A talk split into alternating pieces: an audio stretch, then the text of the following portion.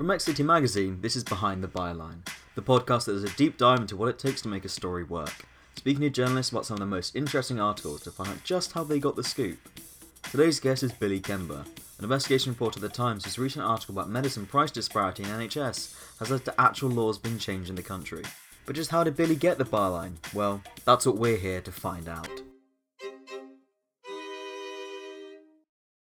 I'm Billy Kenber. I'm an investigations reporter at the Times, and uh, this piece was about the um, it's about the disparities in pricing, really, of uh, category of medicine and the prices paid by the NHS. Okay, so how did you sort of get the first, the initial idea to sort of discover this and investigate this issue? So I've uh, I've done stories about uh, the pharmaceutical industry and drug pricing um, on and off for about the last two years, or uh, eighteen months, and so it kind of sprung out of that. I did a, a number of stories about uh, a different problem with drug pricing, a loophole that was being exploited by a number of companies, and uh, following those stories, lots of people got in touch with tips about other things that were going on that they thought um, weren't right. Okay, so other people sort of helped direct you into the right sort of direction. So some, essentially, some pharmacists and doctors got in touch and said you should take a look at specials. Um, there's, there are things going on with pricing there as well, and specials are uh, unlicensed medicines, so they're um, liquid form of a medicine if you can't take a tablet, or they're a medicine that needs to be made up because there isn't a licensed version, um, and as a result, there, there is no restriction on the pricing. It's, it's totally unregulated. Okay, so you didn't have any knowledge of specials beforehand. You basically had to learn everything on the fly almost for this. Yeah, I, I mean, I didn't have any knowledge at all about um, the drug industry Yeah. uh, two years ago, and then having um, done quite a few stories and investigations in that area now, I've kind of built up a, a much more um, detailed understanding of it. Yeah. Um, but yeah, in, in the course of, of doing the reporting, basically. Yes, there's some pretty somewhat astonishing figures in this. That the NHS was forced to pay, I think, fifteen hundred grand for a two pound bottle of moisturiser. How did you Fifteen sort hundred pounds, yeah. of, yeah? How did you find these sort of figures? Um, it's from, from, an F, from FOI basically. Okay. Uh, so there's a body um, called the NHS Business Services Authority that keeps information on prescription prices because the way these drugs work, they're um, prescribed by a doctor. The patient takes it to a pharmacist. They order the product from a specials manufacturer.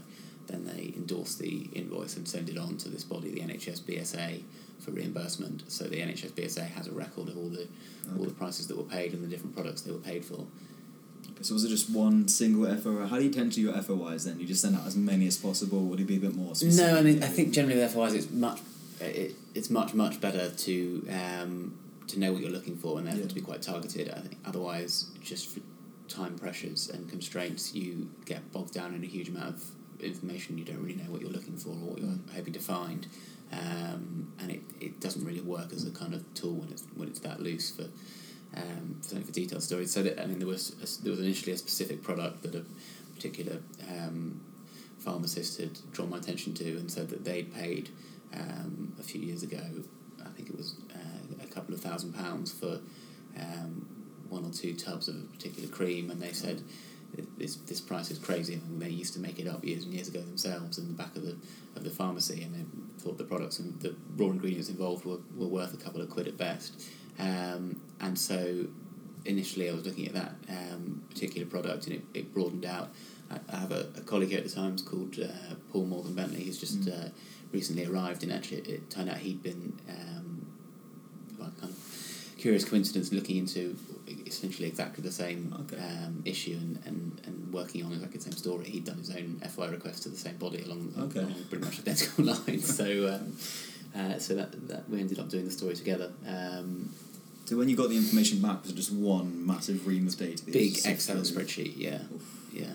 Uh, I mean, it, to be honest, this is a story where it was much. It was pretty straightforward Mm. and um, much more, much simpler to. You know, we knew what we knew what we were looking for, and the way in which the information had been collected took a while to get hold of, but it wasn't massively difficult to kind of sort through and look for highest prices and lowest prices of the same product and that sort of thing. It was that was that was quite a simple thing, but it, but it was because um, kind of pre-armed with the knowledge of what we were looking for.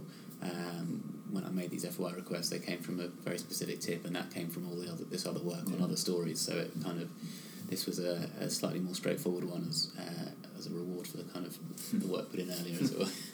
So you mentioned sort of speaking to all the pharmacists, and you mentioned they can mix it themselves. They're not allowed to do that anymore. Is that So there, there are now. Uh, it, it basically doesn't really happen anymore. Mm. Um, they are still technically allowed, but there are a lot of lot more regulations than they used to be, and so Mm. it's very difficult to. It's, it's not worth their while essentially to have the facilities and the equipment to do it. It takes can take a lot of time, um, and there's a degree of legal risk. There was a, a case about I think fifteen or twenty years ago where a pharmacist mixed a. Uh, think it was an ointment or something along those lines, and uh, they got it wrong, and a, a child died as a result. And I think that was a bit of a wake up call in terms of this is actually uh, not something we necessarily want to be doing. Just Um, to so it's now all farmed out to specials manufacturers. Yeah. So it's Boots in particular, you sort of noticed in this, was overcharging a lot for some of these products. Yeah, so Boots uh, was one of the particular examples we, we pulled out, uh, and Boots, as you say, were charging uh, was charging a lot. They were, according to the um, the records from this NHS body, they were charging I think one thousand five hundred and seventy three pounds or, or thereabouts for um, one tub of a particular medical moisturiser, and they bought that from a specials company that at the time was owned by the same parent company. It was also owned by um, Walgreens uh, Boots Alliance. Um, and then there were other examples of that same product um, being dispensed at other pharmacies for, for £1.73, I think was the lowest price, but certainly massively lower. I mean, Boots um, Boots have disputed those figures, but those uh, you know they come from this uh, this FOI from uh, from the NHS's data. So you mentioned Boots disputed the figures. Have you then, have they had a reaction to this piece? Have they come out and sort of reached out to you at all? No, we've not heard anything from them uh, since publishing. No. That's quite surprising to be honest. I mean, it seems to cause a bit of an outrage. Uh, yeah, I would. I wouldn't necessarily want to speculate on why, um, but uh, yeah, you know, sometimes people make different decisions. I suppose it's a it's a public relations question for them. I suppose it may be that they didn't want to draw further attention to the issue. It may be that they. Uh?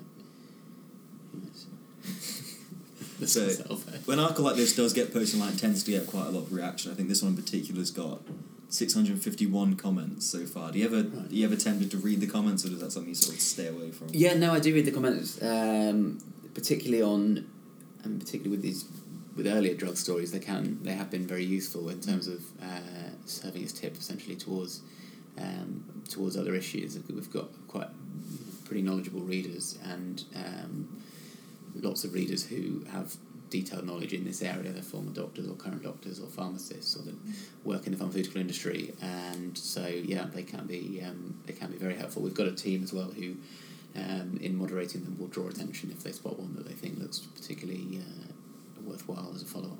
Okay, so you're almost using the comments to help further the story in a way. Yeah, yeah, I think so. That's yeah. quite an interesting way to look at it, actually. I mean, there was one comment I read which said um, they called it fake news, and they claimed to be working in the community pharmacy for quite a while, and it's sort of it's sort of delving in between their sort of the real comments and the just the Yeah, I mean, I think uh, if you have an article and no one is saying slow news day or you know, why is this in the paper or this or something along those lines, uh, then it's a straight, it's an unusual day. I mean, there Yeah. seems to be a group of people that just seem to do that on every single story, regardless of the. It's almost, regardless a, it's almost a step of achievement, isn't it? It's a sign of a good job. Well, it's yeah, it's certainly uh, it's certainly not a surprise. yeah. But I think I mean the Times has made a few policy decisions on comments, and um, I mean the fact that you have to be registered to Yeah. to comment uh, means I think the quality is actually pretty high Yeah. compared to a lot of new, news sites where you, know, you can sign in under any yeah. name and it's just opportunity for abuse things. Almost cuts the wheat from the chaff in a sense. Yeah, they've done. I think it's. I think that it's. Um, it's pretty. I mean, you get some interesting debates there as well Yeah. sometimes. Yeah. That's always what you want, really. I mean, there's reports that they're actually changing the law surrounding this in April, is it? I So, uh, so that change in the law actually was prompted by the some of these earlier stories I wrote, which were about a particular loophole where um, a group of drug companies had realised they could buy the rights to uh, a medicine, a medicine that was kind of invented usually many decades earlier and was long out of patent. Um, and the big pharmaceutical company that invented it was no longer that interested in it, so it would sell the rights to these companies. And they'd come up with this trick where if you drop the brand name and sell it under its generic name, there is no longer any uh, profit cap, and you're guaranteed at least a couple of years of exclusivity because of the amount of time it takes someone else to get a, a license to compete with you. So they were just putting the prices up from um, some of the examples from the sort of seventy p a packet to eighty eight pounds a packet, or um, twenty p a pill to nine pounds a pill. It was kind of huge, um, huge increases, and it, that that was costing the NHS, or still is costing the NHS, um, or four hundred million pounds a year just for the extra, the extra cost. So, th- so this new law that was passed in response to that was passed last April, and has kind of two aspects. One of which is to allow the government to impose lower prices, uh, and that's already able to be used, although they haven't used it yet. And the other half is new information powers, where they'll be able to demand from uh, manufacturers and wholesalers detailed information on each product, on the kind of profitability, on marketing costs, on manufacturing costs, um, and that comes into effect in April. And the idea of that is that they'll then be able to say, well, these price increases aren't justified, or uh, with specials, this price for the Yeah. special is not justified; it's pure profit, um, and they'll be able to therefore then do something about it. I mean, it's pretty impressive that the fact that investigations you've done are making a difference to actual laws, and that's got to feel quite good. Yeah, no, you don't. It's it's um, it is it is nice. It's not. It's you know you write these stories because you want to uh, you want to make a difference, and that's a kind of very clear way of making a difference. It's not normally that neat. Yeah, I was going to say it's quite an active sort of Yeah. response. So, what's sort of next on the horizon then? Have you got any other pieces coming up or investigations? Uh, I do. Yeah, there's a few things I'm working on. Uh, it's always slightly difficult to talk about them, not Oh, least because they can fall apart and Yeah. then you, uh, nothing happens. it looks a bit silly. Uh, probably some more drug pricing stuff as well mixed in. I, I'm slightly dialing down now on that because it's been 18 months at least, but um, it is a very ripe area for um, investigative journalism. Uh, and then a range of a range of exciting mysterious topics that So may when- may not come to fruition. When did inspiration hit then? When do you sort of get an idea or do you just run with it? It, it varies a lot. I think um, it, there's often you often see a reaction to a first story and um, it gets picked up quite widely or draws a bit of debate. I mean, we're seeing it at the moment with the the Oxfam story my colleague Yeah. Sean wrote uh, last week, um, and it and it, those are kind of stories where you discover quite quickly that you've hit upon a topic where there's kind of a lot there, and what your your first story is kind of only the tip of the iceberg, and then you get it becomes um, you, it prompts people to get in touch. You get tips, you get things from comments, you get emails, you get phone calls, and it kind of things take off and go in slightly unexpected directions, but they kind of take off. So that um, that just happens with some stories and not with others. Um, more generally, stories come about in just kind of quite different ways, and Yeah. sometimes uh, slightly unexpected ways. I think stuff often ends up being the story you end up writing can, can often be quite a distance from the story you set out to write. Um, and the first drug stories I set out to write about something called Pay for Delay, which um, was a completely different thing to what I ended up writing about. But you just kind of get involved in an area and you speak to people and you find documents and you Discover the of real story along the way. thread and you Yeah. yeah, exactly you you, um, you you realise you've uncovered something even if it's not quite what you um, what you went in expecting to. Okay, well, all sounds very exciting. I'm sure there's much on the horizon for you. Well, hopefully, yeah. yeah, look forward to hearing it. Thank Keeping you. busy. It's been lovely. No worries. You've been listening to Behind the Byline. Make sure to tune in next week for more insights on how it takes a great journalist to make a great story. I've been Lucas Oakley. Thank you very much.